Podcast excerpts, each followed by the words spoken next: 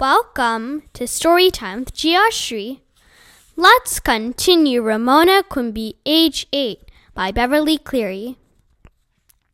Chapter 7, The Patient, Part 1. During the night, Ramona was half awakened when her mother wiped her face with a cool washcloth and lifted her head from the pillow to help her sip something cold. Later, as the shadows of the room were fading, Ramona had to hold a thermometer under her tongue for what seemed like a long time. She felt safe, knowing her mother was watching over her. Safe, but sick.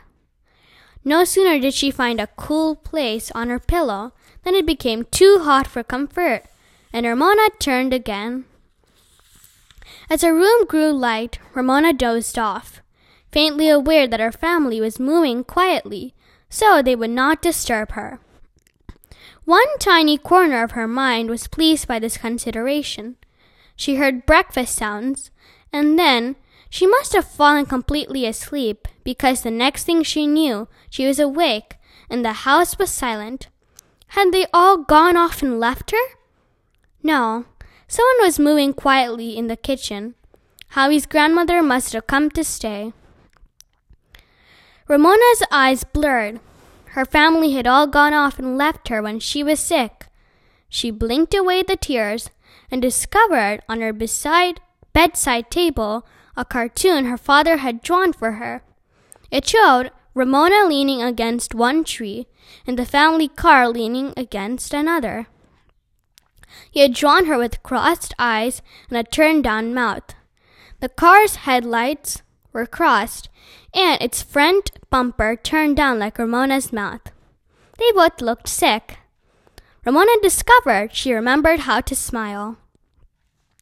She also discovered she felt hot and sweaty instead of hot and dry. For a moment, she struggled to sit up and then fell back on her pillow. Sitting up was too much work. She longed for her mother, and suddenly, as if her wish were granted, her mother was entering the bedroom with a basin of water and a towel. "Mother," croaked Ramona, "weren't you at work?" "Because I stayed home to take care of you," Mrs. Quimby answered as she gently washed Ramona's face and hands. "Feeling better?" "Sort of." In some ways, Ramona felt better, but she also felt sweaty, weak, and worried. "Are you going to lose your job?" she asked, remembering the time her father had been out of work. "No, the receptionist who retired was glad to come in for a few days to take my place." Mrs. Quimby gave Ramona a sponge bath and helped her into cool, dry pajamas. "There," she said. "How about some tea and toast?" "Grown-up tea?" asked Ramona, relieved that her mother's job was saved, so that her father wouldn't have to drop out of school. "Grown-up tea," answered her mother, as she propped Ramona up with an extra pillow. In a few minutes, she brought a tray that held a slice of dry toast and a cup of weak tea. Nibbling and sipping left Ramona tired and gloomy. "Cheer up," said Mrs. Quimby, when she came to remove the tray. "Your temperature is down, and you're going to be all right." Ramona did feel a little better. Her mother was right. She had not thrown up on purpose. Other children had done the same thing. There was that boy in kindergarten and the girl in first grade. Ramona dozed off, and when she awoke, she was bored and cranky. She wanted butter on the toast her mother brought her, and scowled when her mother said people with stomach flu should not eat butter. Mrs. Quimby smiled and said, "I can tell you're beginning to get well when you act like a wounded tiger." Ramona scowled.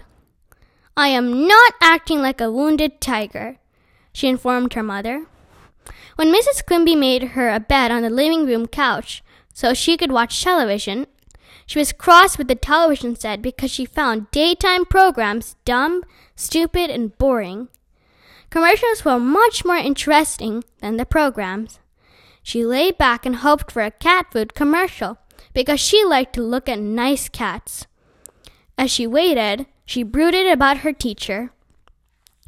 "Of course I didn't throw up on purpose," Ramona told herself. Mrs. Whaley should know that.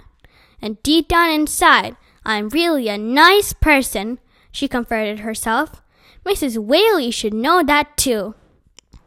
"Who pays teachers?" Ramona suddenly asked when her mother came into the room. "Why, we all do." Mrs. Quimby seemed surprised by the question. "We pay taxes and teachers' salaries come out of tax money."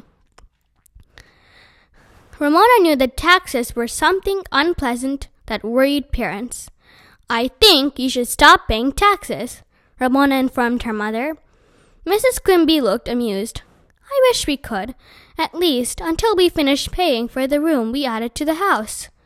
Whatever put such an idea in your head?" "Mrs. Whaley doesn't like me," Ramona answered. "She is supposed to like me. It's her job to like me." All Mrs. Quimby had to say was, "If you're this grouchy at school, liking you could be hard work." Ramona was indignant. Her mother was supposed to feel sorry for her poor, weak little girl. Thank you for listening. Bye. Until next episode.